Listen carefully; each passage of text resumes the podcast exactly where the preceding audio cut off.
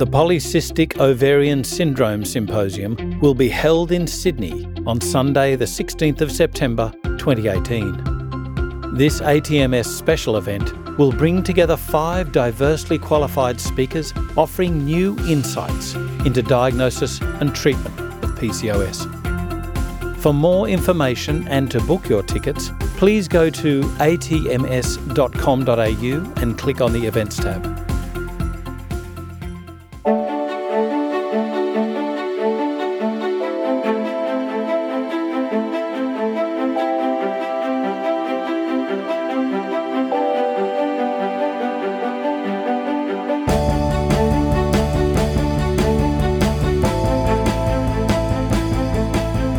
This is FX Medicine.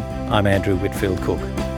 Joining us on the line today is Leah Hechtman, who's an ultimately experienced and respected clinician who specialises in fertility, pregnancy, and reproductive health for men and women. She's completed extensive advanced training and is a university lecturer, keynote speaker, author, and educator to her peers. Leah is currently completing her PhD through the School of Women's and Children's Health, Faculty of Medicine, the University of New South Wales in Sydney. Welcome back to FX Medicine, Leah. How are you?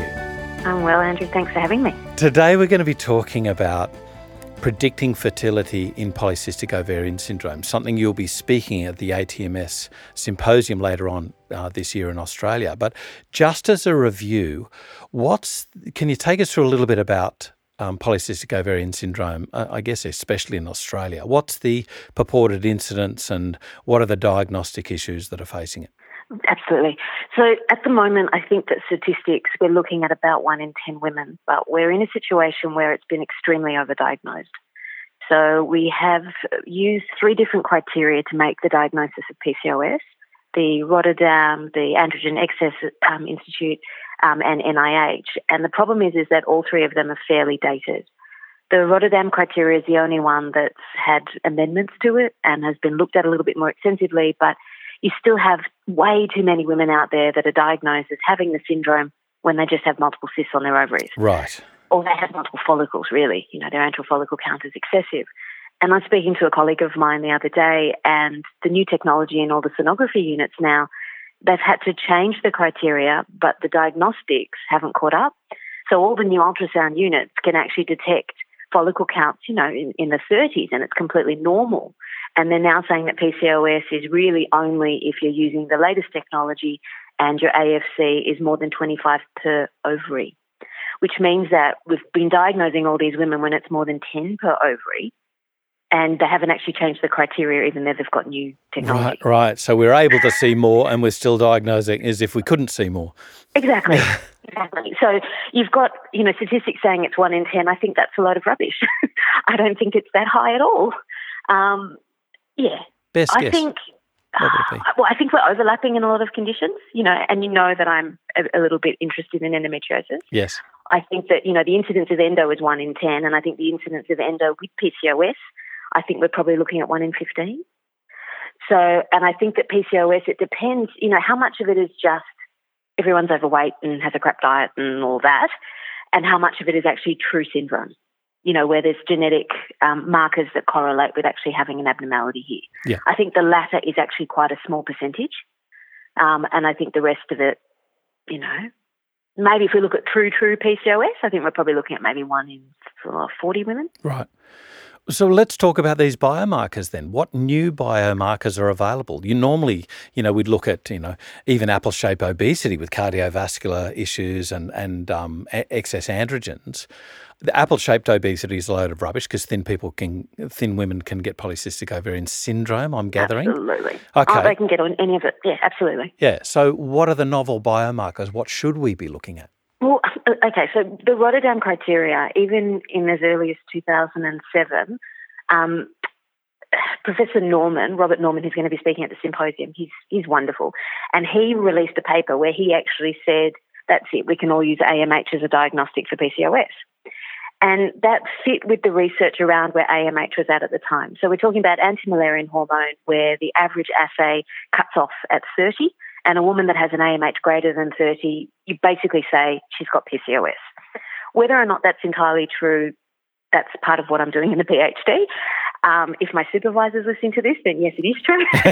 but if not, I'm not 100% sure. Um, but it, it's one of those situations where they're using AMH as a diagnostic now. So basically, if you have a woman that comes in and you su- suspect that she has PCOS, rather than getting down the whole, you know, you know, the, that slippery slide into let's look at androgens and do um, quantification and all sorts of different things, it's basically just test her AMH. If it's greater than 30, she has PCOS.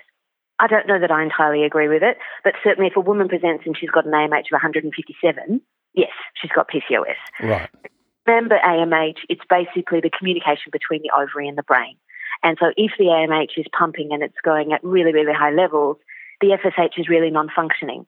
So the anterior pituitary, you know, like I always joke with patients, I say the PCOS woman, she's stuck in third gear. You know, first gear is the release of FSH. Second gear is the release of estrogen by the ovary. Third gear is the release of LH by the anterior pituitary. When her AMH is that high, she's stuck in third gear. The FSH is just not secreting, and that's why her, you know, her ratio is so distorted. Um, you can use that as a diagnostic. You can do the FSH to LH ratio. So, in a situation where normal healthy women, it's an FSH to LH of two to one. If the LH is higher, then obviously you know that that's pretty much um, one of the criteria for PCO um, confirmation. Mm-hmm. Otherwise, you're looking obviously at all your androgens and things like that. But the exciting stuff that I'm working with at the moment with um, part of the study is we're looking at these new novel biomarkers. So we're looking at BMP15 and GDF9. And what we're starting to see is essentially we're looking at two main populations. We're looking at the polycystic ovarian syndrome women and we're looking at the premature ovarian failure women. So both extremes. And we're seeing a direct correlation in the numbers of the BMP15 and the GDF9 that can certainly tell us what's actually happening in the ovary. Because all these other markers are just telling us, you know, like AMH is just telling us the um, the antral follicle count essentially, or the pre-antral follicle count. It's giving us a snapshot as to what's happening there, but it's not telling us the quality. It's not telling us the ovarian function, and it fluctuates for many, many different reasons. But the BMP15 and the GDF9, we're actually seeing very, very marked stability there. And it gives a really good assessment as to what's going on for the woman and actually what her fertility potential is. So it's pretty cool. GDF9, I'm, I'm imagining, is gonadotropin something.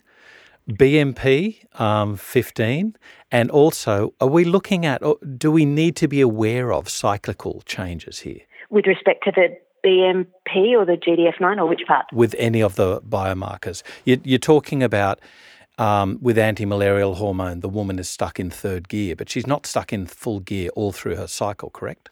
Well, AMH, when you look at and we've got fairly good data now because we've been using the assay for a long time. Mm. We did have a glitch with the assay, and it's only in the last five years that I think we can trust the information. Right. Because there was a stability problem. So anyone that was tested um, had their AMH levels tested more than five years ago, there was a 30% level of inaccuracy. Wow. Where it was, yeah, and false positive. Many women made very drastic fertility decisions where they were told that their AMH was 30% lower than what it really was. A lower, so a false negative. False negative. Wow.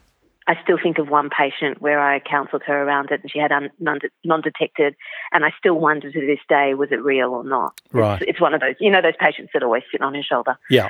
Um, she's one of those. Yeah. Um, yeah, so it's it's a situation where you know AMH they say now is fairly stable throughout the whole cycle, but if you're on a contraceptive pill, it can lower it by as much as 30, 40, 30 to forty percent. Mm. Um, if um, you know the accuracy is certainly better at the beginning of the cycle, so day two or day three, um, and that certainly makes it much more predictable. And certainly all the other hormones you do it on day two or day three. Whereas the new markers, we're finding that there's no change within the cycle. Um, there's no fluctuation, but there's fairly good accuracy that the number that it produces can give you a really good indication as to what's actually going on. So BMP 15, bone morphogenetic protein, is that right? Mm-hmm. Okay, take us through what this is. What's its relevance? So basically, what this is really, really very new research. So it's certainly not an assay that anyone can request from a pathology lab. We're we're in the early research stages. Yeah. Um, but what we're dealing with here are two molecules that we know that is secreted by the ovary. So the AMH itself is not secreted by the ovary; it's secreted by the preantral follicle. So we don't necessarily get an accurate picture as to what's going on. Versus now with this, we can actually see this is what the ovary is secreting, and when the levels are dwindling, it can give us a better idea as to what's actually going on inside. And GDF9. Now, I said gonadotropin. It's oh. wrong. No, not gonadotropin. growth differentiation they're, factor. They're, they're all growth hormones, basically. Yeah. Yeah, and they are secreted by other tissues in the body, but there is a heavy concentration in the ovary. Okay, so you say that these are heavily in the research domain at the moment. What do practitioners do now, particularly to, you know, thwart over-diagnosing polycystic ovarian syndrome? What should we be looking at?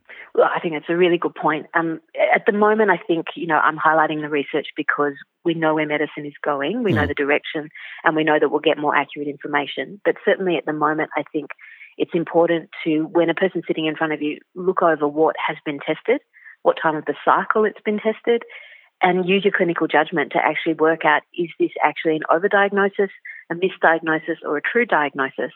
And if it is a true diagnosis, then, I mean, Lara did that wonderful talk, and she's going to be talking at the conference as well. You know, you can classify the type of PCOS and then be much more strategic with your treatment. But, you know, so many times women walk in my room and I'm just like, you don't have PCOS. Mm-hmm. What's going on here? You know, and they're like, no, no, no, blah, blah, blah. And they're put on metformin. They're, some of them are pushed into ovarian drilling. Some of them are put on antidepressants. Like there's a whole host of different medical interventions that they're moved towards. And they have the fear of God in them that they mm. have to be on the pill and they have to be on metformin because otherwise they're never going to have a baby, but they never actually had PCOS in the first place. When we're looking at the physical characteristics that patients present with, we know mm. that apple shaped obesity, that's out. That may be mm. important in some, but it's certainly not in all. Can we rely on any physical characteristic, like, say, for instance, Hirsutism? Can we rely on any one sort of thing to point us or at least to alert us to go, there's something else going on here? Look, I think if you if you have a woman in front of you with hirsutism, with acne, with um, weight gain that's really stubborn, with an absence of periods, you know, with uh, blood sugar irregularities, they're forming the picture that yes, is suggesting that PCOS is there, and then you can look into it a bit more deeply. But and you certainly weren't saying this, but to suggest that every woman that has hirsutism has PCOS is so simplistic. Yes. And I actually find it quite racist. Like I have a lot of women that present that have various um, upbringings and ethnicities that increase their facial hair growth, but they have nothing to do with PCOS. Gotcha. Or high androgens for that matter. So I think that it's just important to really look at it carefully. Um, and definitely, you know, the apple shaped woman idea is out. So is the obese woman out. And so is the very thin woman out. Mm. You know, any woman of any shape can get it. And I do think that, you know, there's a lot of there's a lot of positive theories from, you know, the various body shapes like Professor John Eden's theory, which I've you know I've really leaned into a lot over the years. His idea that women who are very thin and when they go into um, a famine state that they can still ovulate, that supports why they could potentially have PCOS. The women where they're very overweight, you know, a lot of Joe Pizzorno's theories around um, heavy metal exposure and environmental pollutants. He really believes that PCOS is just environmental aspects. Um, you know, we're writing the PCOS chapter for the fifth edition of his textbook at the moment, and mm. he's like, no, no, we just focus on environmental. I'm like, Joe, no, we can't just focus on environmental. There's other aspects, yeah, but yeah. it could theoretically be that, and we might find that out to be the case. What about things like um, with regards to polycystic ovarian syndrome and fertility issues, which is obviously why many women start to investigate um, this as a possible diagnosis. What about ovarian reserve? Mm.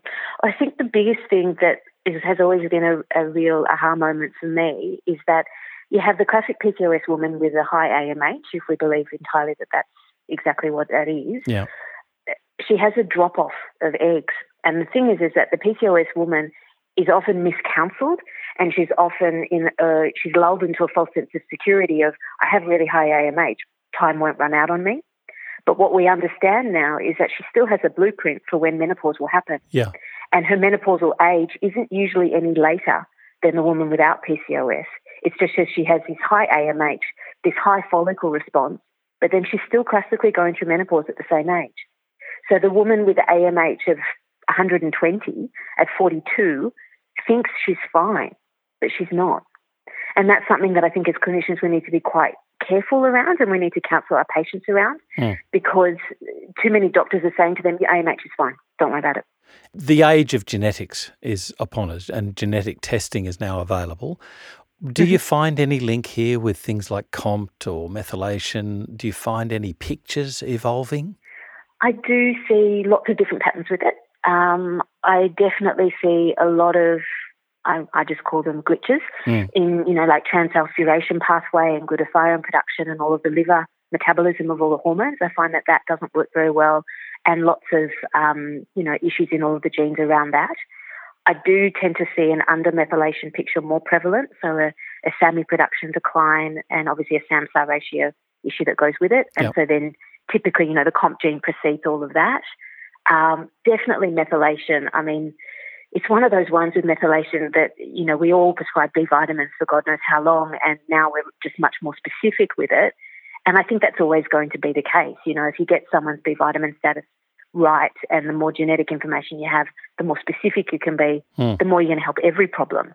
But definitely, you know, tidying up methylation reduces inflammation. And we know that PCOS is an inflammatory condition. Going back to the days when we didn't even consider genetic SNPs, we, did, we, didn't, mm. we didn't think about them. Is there, have you ever looked at a comparison of patients, let's say 10, 15 years ago, compared to now and the supplements that were available back then versus mm-hmm. the supplements that are available now. Have you ever thought, or has anything twigged in your mind about, mm, I saw some similarities there, or gee, I'm seeing some vast differences in treatment outcomes um, with regards to the newer available, let's call them active B vitamins? I'm seeing dramatic differences. I'm seeing differences. Uh, if there's a few reasons for it. I always think that God, if I could treat the people I treated 20 years ago, they'd be so much better. But, you know, we treat the people at the right time and, you know, all that. It's all you got to work with, yeah. Yeah, it's what you've got to work with, you know. But you know, there'll, there'll still be those patients that that niggle in the back of your mind that you didn't quite nail, or that you didn't help the way that you wanted to. And I think if I could treat them now, God, I'd make so much more difference. But I can't get over the speed of my results now by having the genetic information and the methylation information with outcome. You know, like patients that may have taken me six or nine months to get pregnant can now take me three months.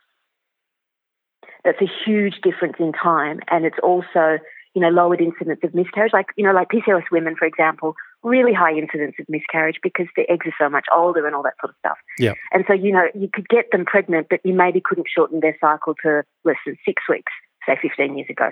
Whereas now I can get their cycle down under 30 weeks, no problem. And so their incidence of miscarriage has dropped off. So there's huge differences in treatment outcome. I think it's incredibly powerful, and I'm really excited to see what's going to happen in the next five or 10 years mm. because I think our treatment responses are going to improve even more so. But just getting much more individualized and specialized. And I think that our naturopathic treatment is, is really leaps ahead of where the diagnostics are in that sense where PCOS, I think, is still too simplified in the mainstream community.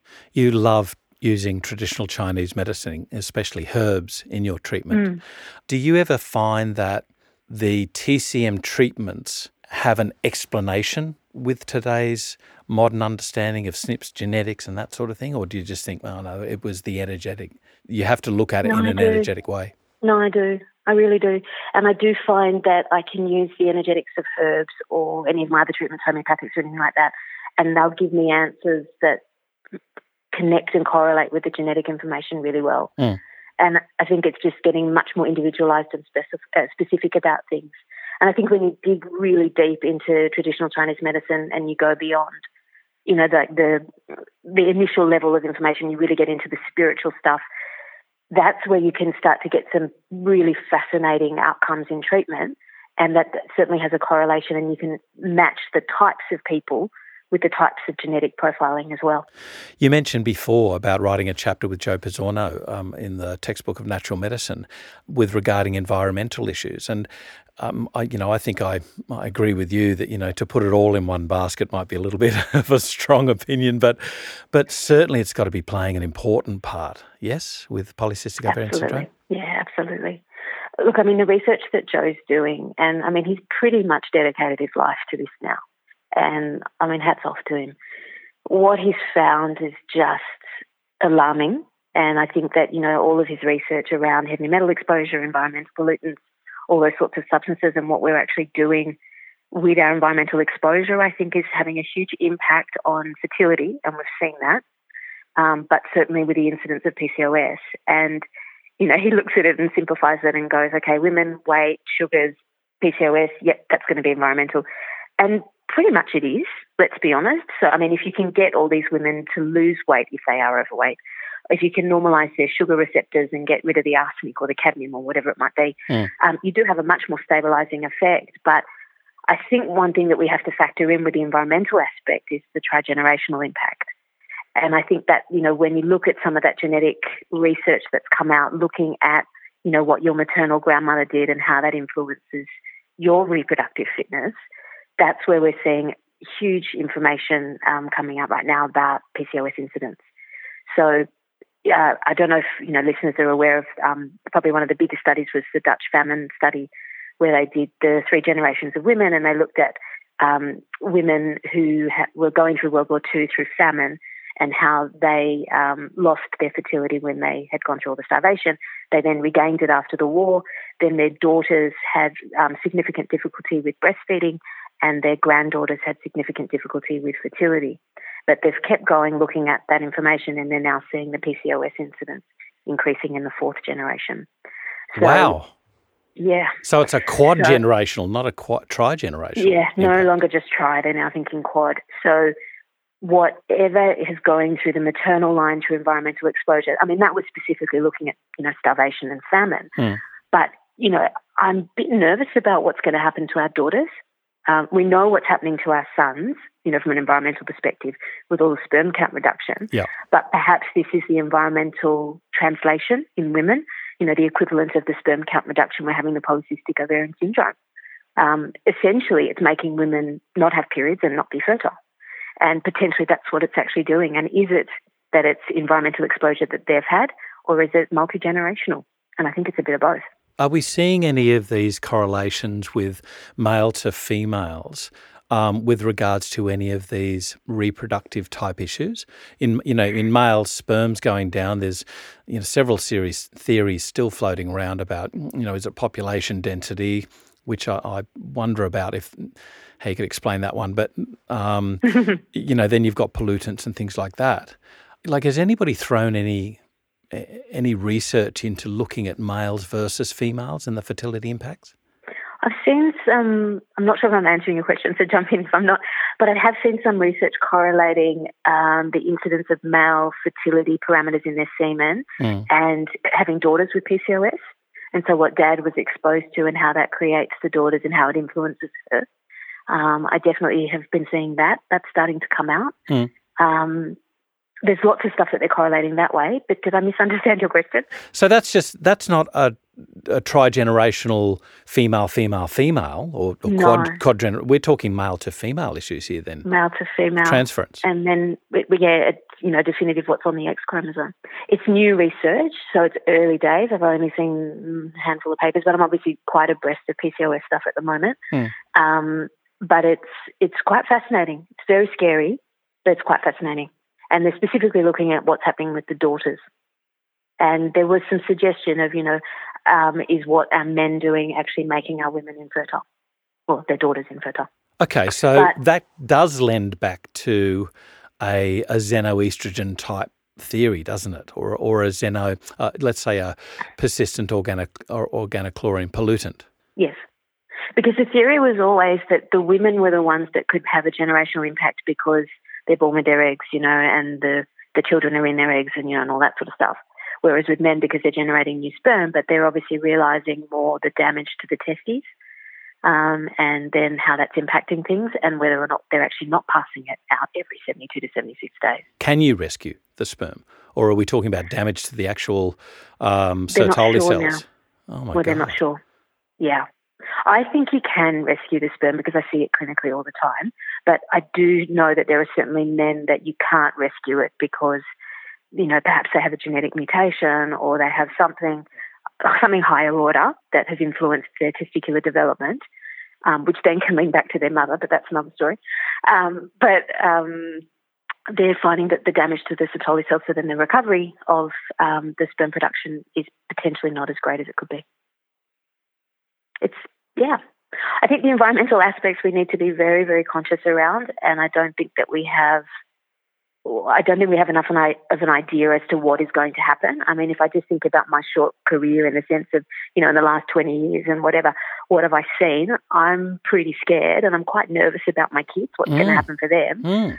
Um, but, you know, the diagnostics around PCOS, yes, it's been overdiagnosed, but I do think it has to be increasing you know, like bring it back to PCOS for a second, it has to be increasing. And I think that some of the environmental impact has to be a, a variable there.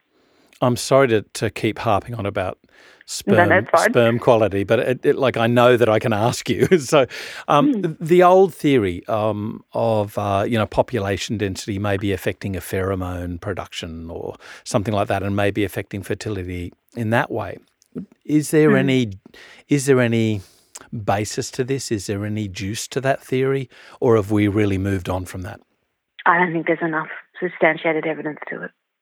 Nothing that I've seen that's significantly conclusive, and it certainly doesn't correlate with male quality of life studies or anything like that that I've seen. Do you know what I mean? Like, yeah. I don't think that we're seeing, like, we don't even have enough proof around andropause do you know what I mean? To then be suggesting that the pheromone production, like all that sort of stuff, has changed as well. When we're discussing your talk that you're going to be giving at the ATMS symposium in September, predicting mm. fertility with polycystic ovarian syndrome, what are the important factors looking at prediction of fertility?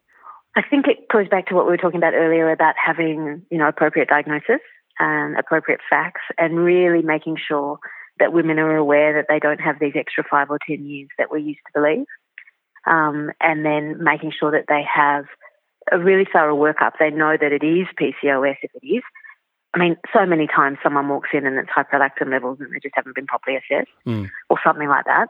Um, and then if it is, then working and navigating through the right treatment. And I think as well, you know, with prediction of fertility, it's remembering that the goal is about normalizing and stabilizing the cycle, not just getting them pregnant. Because, you know, the PCOS woman has a much higher incidence of miscarriage, even late miscarriage, um, you know, 16, 18 weeks. She also has a higher incidence of stillbirth. Um, she's got all sorts of other complications, higher risk of gestational diabetes, preeclampsia, you know, et cetera, et cetera. Yep. So it's about making sure that it's not just about getting her pregnant. It's about her understanding what her true fertility is, um, what her true diagnosis is so that you can be strategic with treatment.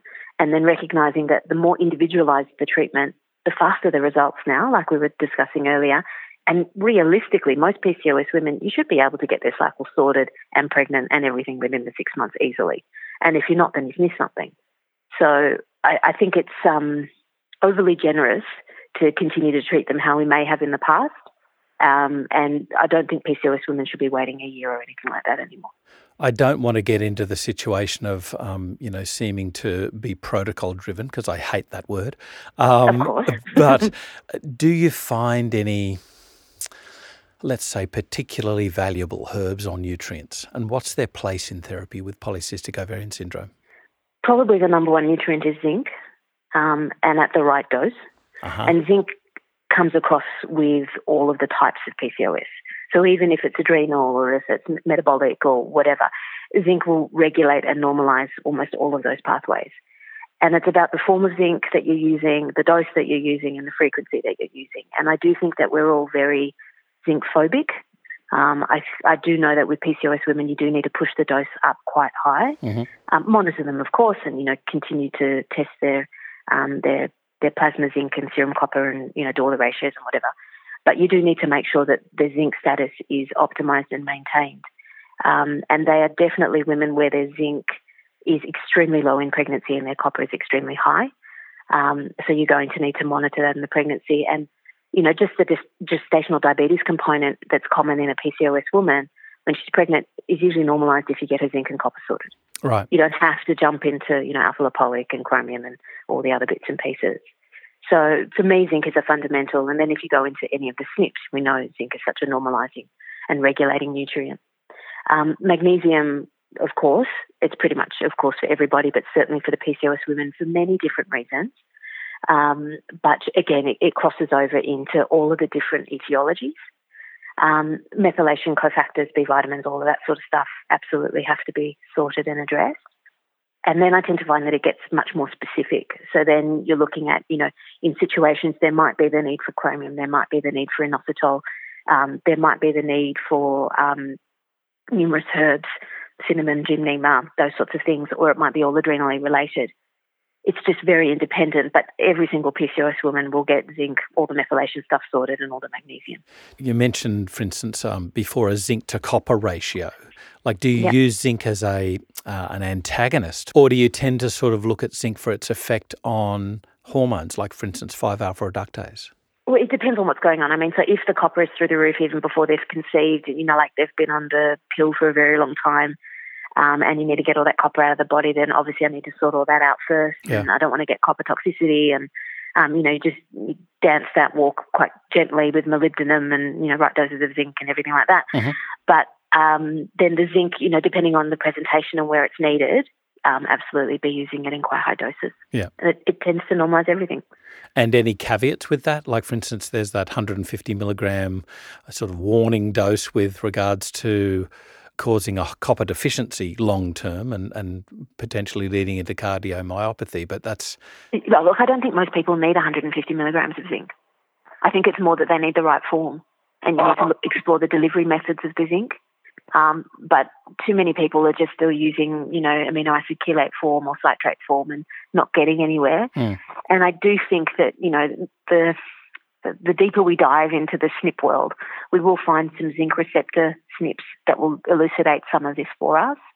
You know, and I, I certainly see a correlation with vitamin A SNPs. You know, like some of my patients will have, like, there's the three main SNPs where there's the abnormalities. And for example, I've got one woman and she's homozygous for all three. And because her vitamin A SNPs are so deranged, her zinc is always stuffed. Right. So I think it's about trying to understand what's going on inside. Um, but I've certainly had many, many people over the years where um, it was just the form. You know, like they've come to me from other clinicians, been on 120 milligrams of zinc a day, and their, you know, their plasma zinc is still six. And then you just change the form and they're sorted. What about TCM herbs? Again, it's very much about trying to ascertain what's going on for them. So the PCOS woman, if you look at it through the energetic lens, I tend to find they're quite cold you know, their ovaries are freezing. Mm. There's an enormous amount of scar tissue on them from all of the follicles um, leaving the scars, essentially. Um, I get them doing ovarian massage uh, with rose oil or geranium oil. Occasionally, I get them to mix some cinnamon into it if they're like really cold, mm. and then you use the Chinese herbal formulas to warm them up. Um, so, you know, it, a lot of our Western herbs in Chinese context can be beautiful, um, you know, cinnamons and turmerics and, you know, all that sort of stuff. But mm. you're really wanting to warm them. And I find that that's usually the most effective. And then adding adrenal herbs if indicated or blood sugar regulating herbs if indicated as well. Yeah. Forgive me if this is ignorant of TCM, but is the TCM way of looking at cold dissimilar from how we would look at cold thermically um, in Western medicine? Like, for instance, is exercise going to help in the energetics of the presentation? There's two parts to that. So the you know the TCM language and the thermal language are a little bit different, mm. but it's more just the type of cold that you're dealing with um, in the TCM language. So I mean, is it a cold because it's stagnant? and it's you know just blood not moving around the body properly type of cold or is it a cold because it's damp um, you know, there's various types of cold, and it's trying to work out what that is and then specify how you treat it. But exercise, you know, in the PCOS woman is actually quite interesting. So when you look at it through a research lens, everyone always says to the PCOS woman, go exercise, you'll fix your PCOS. They don't look at the body shape of the woman and they don't factor in her stress levels or anything like that. But we know that the overweight, cortisol driven PCOS type of woman, if you tell her to exercise, it makes it worse. So you don't have her pumping weights at the gym and you don't have her trying to run and do boot camp at five in the morning and you don't have her doing anything like that. You get her doing yoga and stretching and moving her body and improving the blood flow around her body, but essentially not getting her heart rate up very high. Right. Whereas the thin woman with PCOS, she might be cold because she needs more body fat. So again, you don't want to get her aerobic capacity up too high, but you still want her to be exercising for blood to move around the body. And you just do that in conjunction with you know, saturated fat intake. And I'm doing a lot of, you know, with the thin PCOS women, I'm doing a lot of dermal application, you know, getting them to lather themselves in cocoa butter and shea butter and stuff like that because they don't want to eat that much. And then that's actually improving just their natural production of estrogens and progesterones and stuff like that. What, what will people be learning more about about the practical things that they can implement by attending the ATMS symposium in September? I think the symposium. Oh, look! Anyone that went to the endometriosis one will attest it was it was amazing, and I think probably one of the best things about the symposium is that you've got five really experienced clinicians and researchers there. So you've got, um, you know, like Professor Norman, who is anyone that is in the reproductive world knows Professor Norman, knows his position in Fertility Society, in um, the preconception unit of the Fertility Society of Australia. So he's very open minded to complementary medicine. He's done enormous research in PCOS itself. He's headed the Adelaide Research Institute, like he's the Robinson Institute. He's phenomenal in how he works. Um, you know, then we've got the exercise physiologist professor. Um, I don't know him well. That's going to be really fascinating to understand his take mm. on exercise. Mm-hmm. Um, Lara will be there, Lara Briden, and her podcast was wonderful. And you know, Lara's take on things, she's she's just so wonderful at organising information and making it translatable for the clinician to go, oh, I can tackle this. It's yeah. fine. Um, Carolyn is an acupuncturist. She's a researcher at UWS as well. Sorry, it's now called Western Sydney as well, um, through NICM, and she's she's brilliant. I mean, she's a GP acupuncturist, and she's so she's lovely, grounded. Yeah, yeah, she's just wonderful and so so knowledgeable. So she'll bring Chinese medicine in a way that is very accessible for anyone in you know the medical community. It's, it's very interesting for me. Some people might not like it, but we'll see. I know people will be taking away some oh my god moments. You always do that. I hope so. So obviously we need to attend. How can people find out more about when it is, where it is, and how can they register? Well, the wonderful Alex Middleton has put this one together again, and it would, if you just jump online to atms.com.au and just, I think there's an events tab or something like that on their yep. website. Um, it's going to be held in Sydney at UTS at this amazing function centre on Sunday, 16th of September. And it'll be a big day. I think it starts at like 8 in the morning. So it'll be lots and lots of information. Yeah. One last question good. I have to ask, Leah. How's your PhD going? Tell me a little bit more about that. Look, it's I always say to people that the PhD is what I do for me. You know, like there are many things that we do in life, and the PhD I'm purely doing just because I love it. It's it's a lot of work, but it's so rewarding. Uh, look, anyone that is considering doing a PhD, I really say go for it because it's just it's such a wonderful way to challenge yourself and to get a lot of knowledge and it immerses you in all the different worlds and it gives you confidence in ways that you didn't actually anticipate you could acquire. But, you know, content wise, it's exciting. I mean, I'm, I'm working with a phenomenal faculty, um, a phenomenal research group where they've identified these ovarian biomarkers. They haven't been actually bought by any company yet, so we're purely research phase, and it's exciting. You know, like every day we're learning something else, and the driver for why I did the PhD is being answered every day. You know, the I never want to have that woman again in my clinic where she's there and I tell her I can't help her with fertility and I think we're getting a lot more answers so that we can educate and empower women so that they can make decisions around their fertility. So uh, I'm, I'm loving it. Leah Hechtman, there are many reasons that I admire you, um, not the least of which is the utmost responsibility you hold of treating your patients and um, always looking out for their well-being.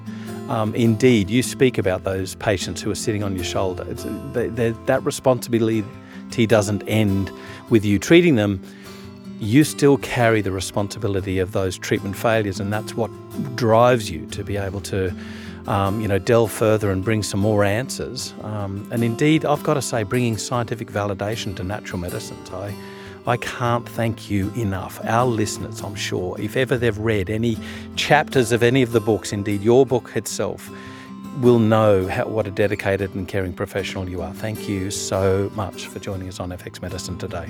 Thank you so much, Andrew. I really appreciate the opportunity. This is FX Medicine. I'm Andrew Whitfield Cook. This podcast is brought to you by the ATMS, the Australian Traditional Medicine Society.